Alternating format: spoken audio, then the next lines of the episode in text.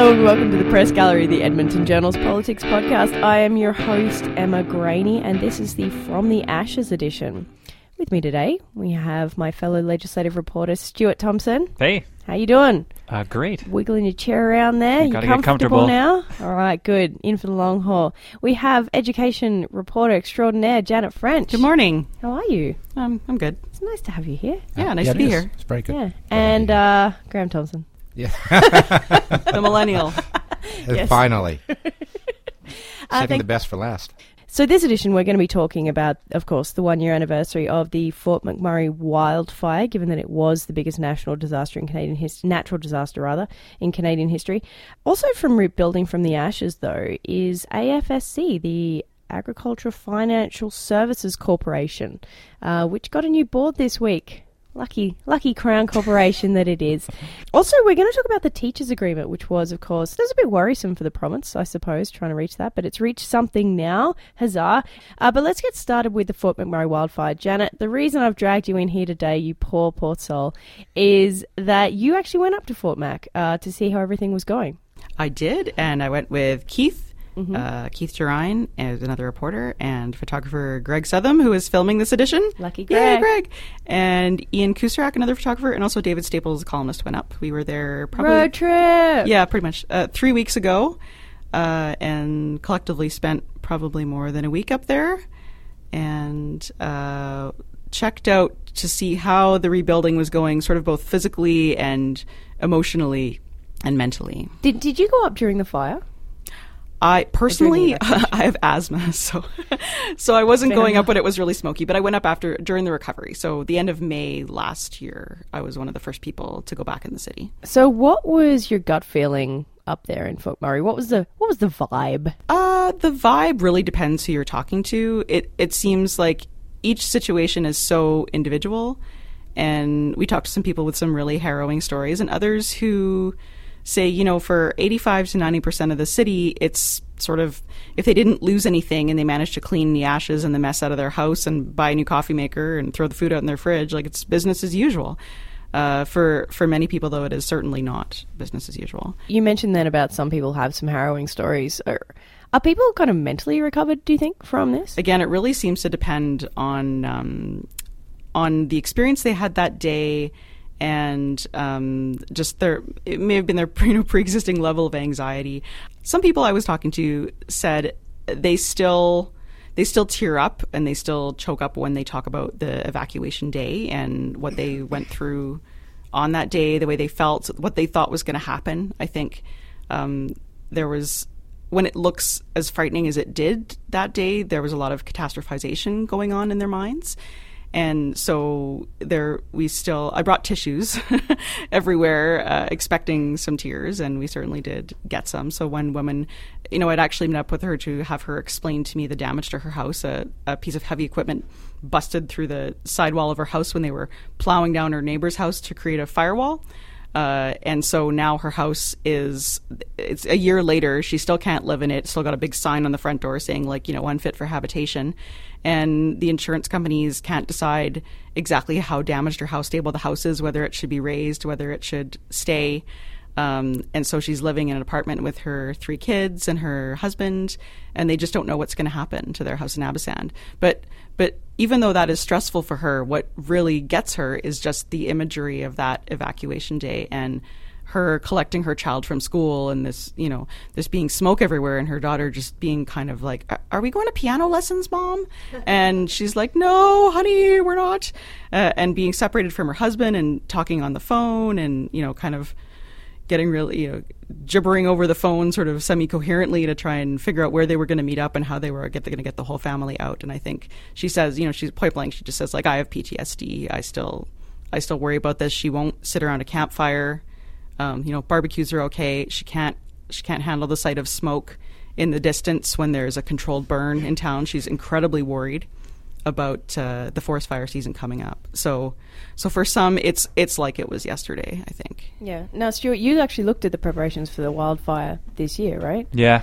Do you think the province took on some extra, like, in light of Fort McMurray? I kind of feel like they would have had to have done something more. Yeah, they. Uh, it's they have definitely done more. They have a program called the Fire Smart program, which they have uh, massively boosted that funding, and right, that because they cut that in 2016. Yeah, They, they- cut that a little bit. Yeah, they, I, I can't remember if they cut FireSmart, but they definitely cut the length of contracts with water bombers. And then when things started to go south last year, they immediately changed that because they caught a lot of flack for that. Um, but they have um, massively boosted FireSmart, which is prevention. That's going into communities and doing education and doing um, you know smart things that stop fire from getting into cities. Um, so they have done that. But I, you know, when I was writing that story, I talked to some of the people who are fighting the fire, and they said, you know, that fire, it was beyond resources very quickly. And he's, this is um, one of the owners of one of these companies, and he was saying, you know, this is just Mother Nature. There are times when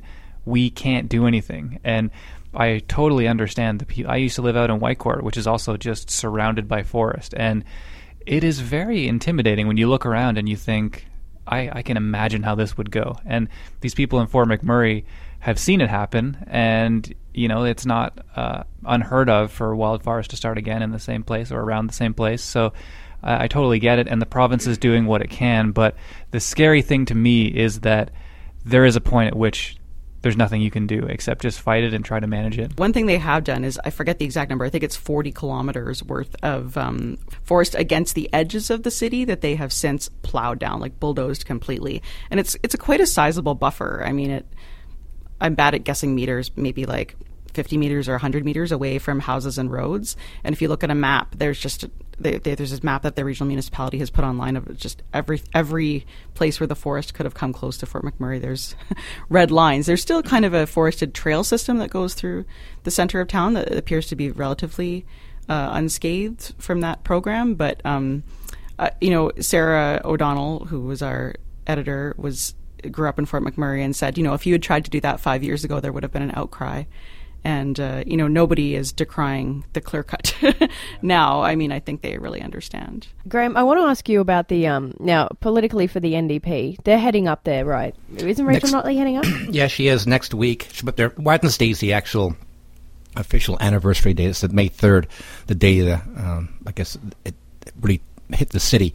Actually, it's May the second. I was, I was up there for the fire last year. I was up there May May third. Um, the Monday was the evacuation started. I was up there the following following morning. We headed up. Um, I was up there watching what was actually happening, and at the time, you could see how Notley was becoming like really grew into the role as premier there because there was days like literally I was up in a car, middle of nowhere. We couldn't get um, reception on the cell phone. The internet connection was basically uh, non-existent. So we would listen to the radio, CBC radio, to the premier's news conferences twice a day. We got updates that way because no one, we, there's no one up there having a news conference on the side of the road. We would listen to Notley in the media, and you could see she was doing a really good job actually um, putting out information, plus actually being the face of Alberta, the government, to help people. So it became a, a, a point last year, really became an important um, watershed, if I can call it that, in her premiership. People who don't even like her as an NDP premier, I think, had respect for her and how she was handling that crisis last year. And she was up there a lot, um, you know, during just after the fire, um, even during the fire, to have news conferences. Uh, one or two of them when I was up there, but next week she plans on going up. I think it's on Tuesday. Now we're thinking of going up. We might not actually go because there's not a a big commemoration. Um, the premier's office, others have told me that the that the town, the city of Fort McMurray, is making a point of keeping it all low key. There'll be one event at 11 o'clock in the morning on Wednesday, and then that's it. There'll be nothing. There's no, big celebration that the town is coming back. It was very much low key. I've been told. Not a lot going on up there. I think that uh, that the town council, city council, doesn't want to make a big deal about this. People have lived through this. Um, there's a sense of fatigue over. I think the media in there as well. They don't want a big event to attract even more media into Fort McMurray. Won't media just turn up though? I don't know if there'll be a lot of media. You, you, um, 'cause the thing is, we've done a lot of the, the one year anniversary pieces um, that Janet's mentioned. That day, there'll be some media in town, but they're not, they're not making a point of trying to attract media. Now, there will be media there, obviously, but they're not saying, come on up, media. Uh, and so there's one event, I've been told, and that's it. Yeah, what Melissa Blake said was that She's they wanted the mayor, right? Sorry, yes, Melissa Blake is the mayor of the regional municipality of Wood Buffalo. She she said that they wanted to have something where they felt like everybody was welcome. That last sort of lasts all day, and it starts at like six o'clock in the morning with yoga or meditation or something, and it's in this Riverside Park and goes until evening time, but no fireworks, obviously. Um, but uh, it's people work shift work, so people are available during funny times of day. And uh, also, they didn't want to have it somewhere really central and in your face because some people just aren't ready or don't want to talk about it, or like Graham said, have fatigue. But then she said, like other people really need this; they still really want to talk about it. And and that's one thing I definitely observed up there is even if I was asking somebody about their house or um, their you know business conditions of business, local business right now, everybody wanted to tell me their story, like what they did on May third, what happened that day, and it's um, it's almost like a rite of passage or something. You know, it's like where were you when 9-11 happened? Yeah. It's Yeah. it's their version of that. The funny thing about this job is, you know, when we go to crime scenes or disasters or something, people, I think, understandably, talk about how reporters are vultures and they're preying on that kind of stuff. And I think people would be surprised, though, how often you'll go and talk to someone whose family member has been through something awful, whether it's a fire or, you know, a, a murder or an assault or something. Sometimes they just desperately want to talk to you and tell you about that person. And I think everyone kind of deals with these things differently, but I'm sure as Janet and Keith were finding, some people just will talk your ear off, and it's really good for them to do that. It's like therapy. Yeah. What I found last year, um, talking to people as well, no one said I won't talk to you. In fact, they wanted to talk. Um, also, they, they also wanted to talk about how people were being were being supportive of each other. Uh, last year on the highway, um, there was cars that were breaking down. Of course, leaving Fort McMurray, they run out of gas, and there was people from first local First Nations, local Métis um, settlements that actually filled up a pickup truck with cans of gasoline in the back and food and water and diapers. Mm. And it was Smart. and they were thinking, yeah. And they parked these things, big signs saying free, you know, water and, and food, whatever. And people were, and gasoline's the most important thing. They come over and people were so grateful. And so they would talk about how grateful they were, the help they were getting. Um, and I, I gotta love that the diapers was, people would think, Yeah. who would think of that? And it was really important. If you're in a car, it's stuck in traffic because that's the, the whole convoy is, is trapped because they can't get, it's a huge traffic jam. You have a baby on board and you got in that car and you have no diapers. Diapers are really important. So uh, people were actually so grateful for the help they were getting from other human beings who came to their aid in this awful, awful time. when you're talking about that kind of one year anniversary thing and the in Australia we had these giant bushfires in 2009 in Victoria and 128 people were actually killed because it swept through too quickly and people weren't able to be um, informed about it quickly enough. Uh, it was a real problem, but the difference there was a the huge level of fatalities, entire towns wiped out. Like it was absolutely devastating. But the difference there was there actually were changes made in terms of telling people about the about the danger, about informing people about what might happen, about getting people out of, of fires. So the one year there was more a reflection of what have we learned, what changes have we made. Whereas this, as Stuart, you kind of said, you know, it was beyond resources, right? It was just massive, and they got everyone out, and there weren't. There was the there was the one crash, An accident. an Yeah, a accident. car but I mean, yeah, comparatively, it was. Um, Which, if you see Fort McMurray, is amazing because there is nowhere that you can't see the forest except Yeah. maybe the middle of downtown. Not Yeah. a lot of ways to get out either. Yeah, yeah. that one highway, well, south and north. So AFSC, the Agricultural Financial Services Corporation, I'm pretty sure that's it. Agricultural Services Financials. Anyway, AFSC. That's Didn't all you didn't you cover the news conference? Yeah, look, I've had a bad week. I- Okay, you have. so just leave me alone. Um, stop picking on Well, me, Graham. yeah. always um, picking on me. I'm Pick, always picking pick, on you. Pick. So go ahead and tell us about this. You were there for the news conference. Oh my god. So AFSC, of course, in June, the What's entire that stand for? Oh, I, I swear to God. Fight, fight, fight. So in June, the inter- province's internal auditor had a look at those. They got an anonymous tip from someone in the province saying how there was a lot of misspending and some dodgy dealing going on. Uh, the auditor had a look. The provincial internal auditor had a look. Sure enough, found out that that was exactly the case, and as a result, the entire board was laid off, and then three of the top executives were suspended with pay, I might add. Um, so it's taken them this long, but now they finally have a new board, and they can get on with replacing the uh, three top executives who had to leave their posts, shall we say. Now, they were actually only recently stopped being paid, though. This year, in fact. So they still sat pretty for at least six months, more, well, 10 months, one of them. Uh, were they getting paid? How much? well, the former boss, president, man, uh, Brad Klak, he was he took home seven hundred and ten thousand dollars in change in 2015 in pay and bene- and other benefits. So it was something like 600 and 600 and something thousand in pay, and then a hundred something thousand in uh, other benefits. Now, didn't the government ask the RCMP in, to investigate this? They did. And what's happening with that? RCMP are looking into it. They, I spoke with them yesterday, and they were kind of like, "Yeah, we can't give you a lot of details, but we are investigating it still." And yes, this can take a very long time. They said. So, So, there's no they were, if I remember correctly, they were expensing a lot of stuff, travel and booze. They shouldn't have. Is that right? Yeah, travel, booze, um, golf course fees, uh, hockey tickets. It was all specifically around one broker as well. And the thing with AFSC is they provide insurance. Now, as part of providing insurance, they have to buy insurance for their insurance, if that makes sense. It's called reinsurance.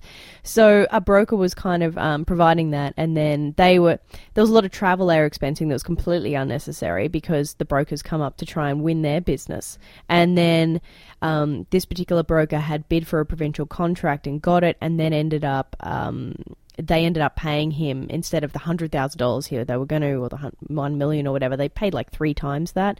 So it was just this kind of. It left a bad taste in a lot of people's mouths. th- this is all taxpayer money. This is government This is money. all taxpayers' so this money. Is This one is of the- your one of the- money, friends. One of the government uh, agencies, board and, boards and commissions that they're Yep. looking into. So this is your tax dollars, Yeah. not at work. And this is Yeah. this is maybe the I mean we saw this during the budget. So the government has also capped all of the um, salaries for the CEOs of these agencies, boards, and commissions. And when we went to the budget, uh, the budget morning, we picked up our copy of the budget and the speech, and like the first thing they were bragging about was that they capped all these CEO things, which I think it saved I think tens of thousands of dollars the perks that they uh, so they cut out they cut out some perks like no golf more club memberships. golf club Yeah. memberships. So Cracking down on that. didn't save a lot of money, but I, they seem to think that it's a big political winner because they mention it all the time. And I think this is sort of what they're getting at. This board was a bunch of Tory appointees. They all came there when the Tories were in power. They were uh, enriching themselves, or they were alleged to be ri- enriching themselves and getting all these perks. And Well, it was the it was mainly the board got sacked because they okayed the expenses that the executives were claiming. yeah, Yeah. So And- and, so it was the approved the salary too. which Exactly. seems like a lot.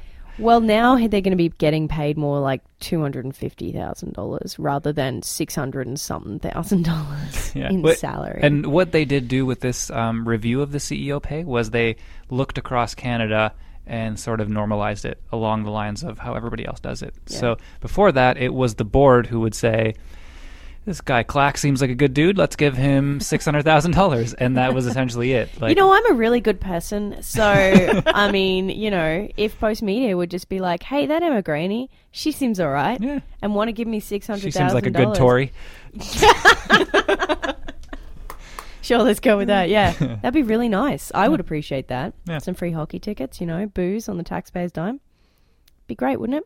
Anyway, we can't all live such lives. Uh, but now, anyway, so AFSC is obviously going to have to rebuild its um its senior leadership there. And Janet, we do have you here as well with the teachers agreement. Teachers. teachers, because you're our education reporter. Am I? Yeah. Cool.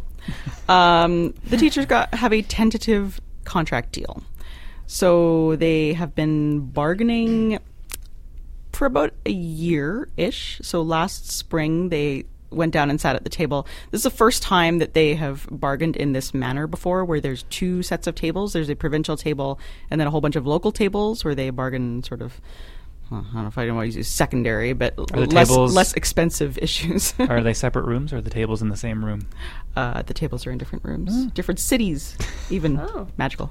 Uh, so the deal that they have obtained provincially, tentatively, uh, includes no new salary increases for two years, which is interesting because in their last four-year deal, they got zero, zero, zero, and two percent plus a lump sum in their final year, that which would have been the last school year. So they've been without a contract since last August. Um, the new deal does include, however, $75 million for something called a classroom improvement fund, and I can go into more details about that in a second. Uh, it also includes a cap on assignable hours, which sounds very jargony, but what it means is uh, the school board can tell you not only to go teach students, but they can tell you you have to attend this many staff meetings and you have to supervise recess and blah, blah, blah. So now certain school districts uh, had a cap on these number of hours and some wouldn't even talk about it, they say. So it's now 1,200 hours. So ideally, then teachers would have more time for things like marking and lesson planning. And the other interesting part about this contract is it has something called a Me Too clause, which means if the United Nurses of Alberta, if the Health Sciences Association of Alberta workers, or and I think there's a bunch of AUPE units or groups, if any of them get a global wage increase or a lump sum in their new deals, the teachers get that same deal retroactively. Dang, that's pretty sweet. Yeah. So I was trying to figure out yesterday how strange or how how usual or unusual this is, and the uh, the professor that I talked to from Athabasca University said uh, he hasn't seen a lot of it in big union contracts He like said, this. It's not very usual, I think. I really like that quote in your story. Well, I, because I well, the problem was that he used some colorful language. When I actually had to say, uh, "Can you re-say that sentence without the f word so I can use it as a quote?" So tell us what he actually said then. Come on, tell us what he said. I want to know. he, he he replaced it with the word crummy or crappy or anyway. It was all good. anyway. and uh, the other quote Not I very think, usual. It's like saying it's less bad. yeah. Well, because I said how usual is this, so he said it's not very usual. That's fair enough. And the other quote I, that I that I think you did a really good job of explaining this because we had a quick talk in the morning about this. Oh, yeah. Um, and I, I really like the way the story turned out. Um, but the other person, I think it was the nurses who said, usually this is, um, but in the same profession they do a Me Too clause. So it's something that is kind of odd to see it compared to completely different professions. Profession between profession, and I again, I like haven't had a ton of time to dig into this because it just kind of showed up yesterday. But it, it would be. I'm wondering if anyone will contact me today and say, "Yeah, actually, this was in our contract." Or I know it's happened in the BCTF has had this contract before, or this this clause in their contract before, because it caused some issues in 2014. It's really interesting because we're looking at first the teachers. We thought this is the precedent-setting contract for all the other public sector unions, the, the, the teachers, AUPE, you name it. And it's not really precedent-setting because if the teachers um, are saying, okay, this is 0% increase, but if nurses get something, we get it too. So in a sense, this might not be a precedent-setting thing at all because nurses can still push for something more because they're not, in a sense, stabbing teachers in the back. Um, of course, one argument is you could say, well, nurses now know if they get a 2% increase and all of a sudden it costs more for the government. Every teacher gets 2% more. It's going to be more, uh, more debt for the province. But nurses aren't going to think like that. I think this is more a case where this is not a precedent setting um, um, bargaining uh, outcome. But what's interesting, though, I found is that I was using the term wage freeze, and it's not a wage freeze. And this was interesting. Wednesday night, I was trying to help Janet out. She was doing a great job. But I thought I'd make some telephone calls to some teachers I know because we couldn't get the details of the tentative contract. They had given these details like to 45,000 teachers, but they wouldn't talk to the ATA wouldn't talk to us about it. We thought this is ridiculous. So we began calling teachers to get some of the details. And we're getting some of the details, not through the ATA, but through teachers. And they have their own slant on it. And I talked to a couple of senior teachers who said, this is a wage freeze. Well, it's not technically a wage freeze. There's a grid system, and if you want to explain it a bit more, Janet, but basically it means if you're a, a, a jun- more junior teacher, you do get bumped up the grid over the years as you gain experience. You get more money over certain steps up the grid. At the top, that's it. You can go no further. So I talked to these senior guys who are not getting anything. There's it's a wage freeze. If you're a junior teacher, there's still that you know few percent. Yeah, you still progress through the, the grid. So each teacher is given kind of like a classification. You know, I don't know if it's a code or a level or like one, two, three, four, five, six, seven, whatever. So and that all depends on what job you have and how much experience you have and what training you have and what what you're teaching. Like I think probably like a French immersion teacher or a specialty teacher might have more value. Uh, you know, grid wise than That um, was in inverted commas, Yeah. guys, for listeners. air buddy quotes. Yeah, okay. Uh, so, uh, so I think that they might be more handsomely compensated. And also, uh, if you look at Edmonton Public's grid, this is the other complication: is that because the contracts were previously negotiated with each individual school board, every school board has their own grid, so there's no like one provincial grid that I that I know of. I, I need to double check that. Um, but it Kind of uh, makes sense though, right? Because I mean, if you're in a big city, your costs are higher than if you're in a. Yeah, and even Maybe. like teachers in Fort McMurray, they get like an isolation top up or something. They get some sort of special pay for being way out there um, to try and attract more teachers to that area. So, uh, so yes, so yeah, as you move year to year, you move between the grid with experience, and then also with various other factors that the ATA determines. You move sort of down the grid, and your salary can improve that way too. So there's still there's still movement there. Yeah. Well, that's pretty normal in union agreements that you are kind of rate. Oh, the, just dropping my pen, throwing it all on the desk here. That you are kind of like in that grid system. Yeah, I- totally. yeah. It just means that they're they're not increasing any of the numbers in that grid. Yeah. but people can still move within the grid Exactly. itself. I would like. I've always taken a wage freeze to mean that you wouldn't be frozen on the grid, just that the grid freezes where it is. Um, your, the pay grades, anyways, do. And this is, I I just find this fascinating that Me Too clause um, because we, as we all know, there's a lot of contracts to be negotiated, and as Graham said, there goes your precedent. But what this also means is that puts a hell of a lot of pressure on the next negotiation because you're not just negotiating with the nurses now, you're negotiating retroactively with the teachers.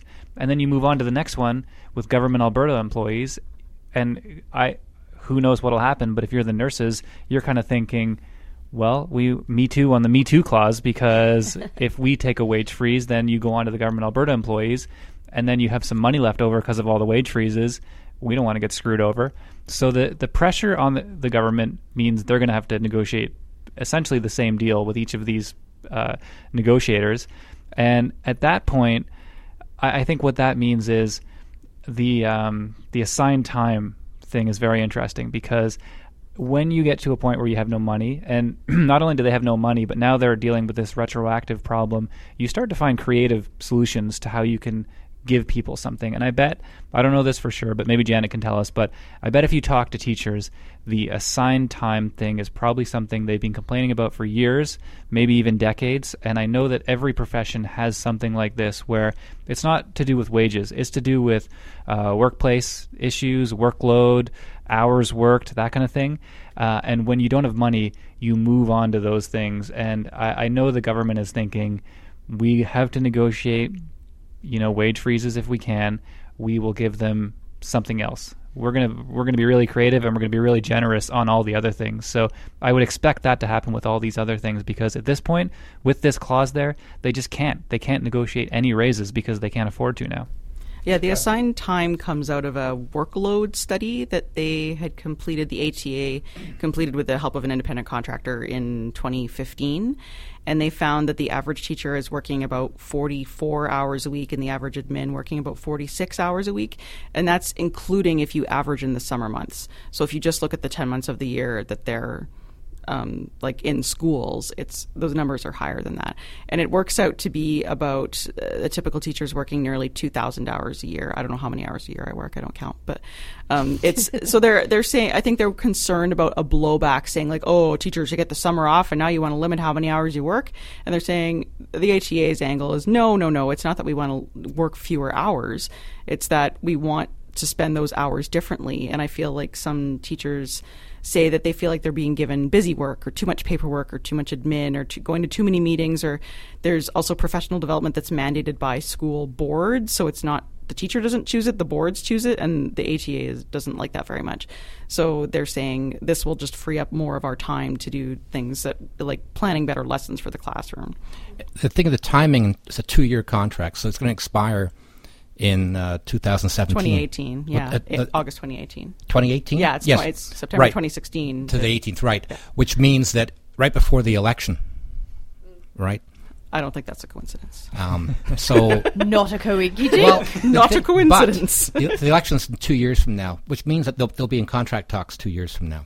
And so teachers, I'm, I'm thinking, are, are thinking, hey, um, that'd be a good time to get a good contract Yeah. from the, the government. So So the part teachers, of how they're trying to sell this to teachers is like, you guys, we know it's zero and zero, but we're going to be renegotiating again in a year. So In two years, and the economy could change then. So we'll ask for more money then. and there'll be a, a, an election coming up. Yeah. And that's, that's the time to ask for more money because you got th- this NDP government over a barrel in two years. Yeah, and actually, that's what um, I spoke to a former uh, head of the AUPE who said, you know, all these creative solutions are well and good, but everyone I know who's one of my members back in the day, they would turn to the page with the wage increase. That's the first thing they look at. So if you're in the union, you have to do a charm offensive. You have to sell this deal and that's probably how they're selling it. Did you just call it a charm offensive? yeah. Oh that. my god, that's a fantastic term. yeah, it's a pre- it's a pretty it's common. A, it's a pretty. Uh, I've common never term, heard that. obviously, no one's ever applied it to me. well, me. obviously, it's I'm a common term if you're using it, right? Um, yes. Emma's so, turned on a charm is, offensive again. I did talk to uh, speaking of these senior teachers who are not happy with this contract because again they see it as a wage freeze. There's nothing there for their pensions.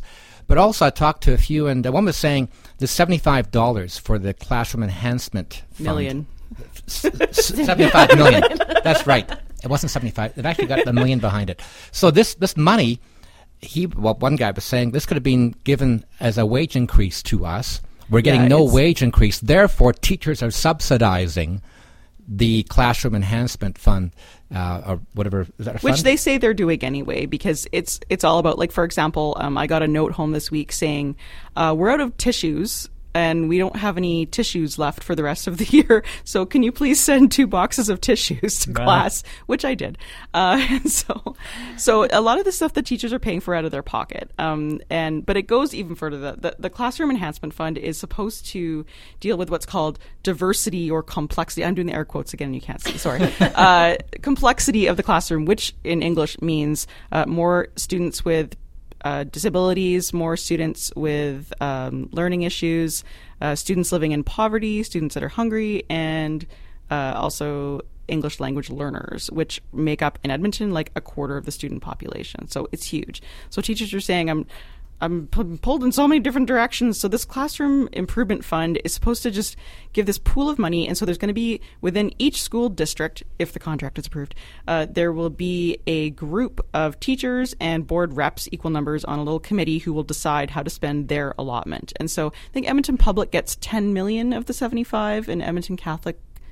I forget the number. It's four or five million or something like that. they get some cash. I- It's about half what Edmonton Public gets, and so there'll be this committee that decides how should we spend this money. Um, but oh, if you think about how many teachers or how many classroom aides that buys, and then there's you know 200 public schools in Edmonton and another hundred-ish Catholic. You know how how much of an, an impact will it make? I'm not really sure. Yeah, my mom was a teacher for forty years. She was forever buying things for her classroom. Mhm. Tissues. She would, and well, she would always make me sit at the like, make my brother and I basically be like child labor here, and just like come in and you need to do the cutting out, you need to do all this tracing because she was like a little kid teacher, like grade one through three. So yeah, we were always doing stuff. I loved helping my mum. If you're listening, nice. um, uh, so we have to move on now to our regular segment, good stuff from the gallery. Stuart, what do you have for us, buddy? Uh, I am going to go into the deep well of Trump reporting. Um, this is a fascinating piece in the Washington Post by uh, Ashley Parker and Robert uh, Costa. It is titled "Everybody Tunes In: Inside Trump's Obsession with Cable TV," and it is a really fascinating piece about how this White House works. And the the opening of the story is about how Trump was telling reporters that he can't fire Sean Spicer because Sean Spicer gets great ratings. He's up there every day, and people are tuning in, uh, and it's it's just great TV. So if you're spoofed on SNL, you're winning. yeah, uh, so it's fascinating, and it is really fascinating how much these people are trying to get themselves on television so they can talk to their boss in a way that will be effective. It's a great piece. Janet, what you got for us? Sorry, I'm still reeling from Stuart's. Um, I always bring an education story. So uh, last week there was a series published by the Baltimore Sun called "Bridging the Divide," which is tackling one of America's most interesting school issues right now, which is segregation, and it goes into the Maryland area issue of school segregation and how like how is it that black kids ended up mostly in certain sets of schools and white kids ended up in mostly other sets of schools? And how do you do you try to force to reintegrate? And how does that affect the way resources are allocated?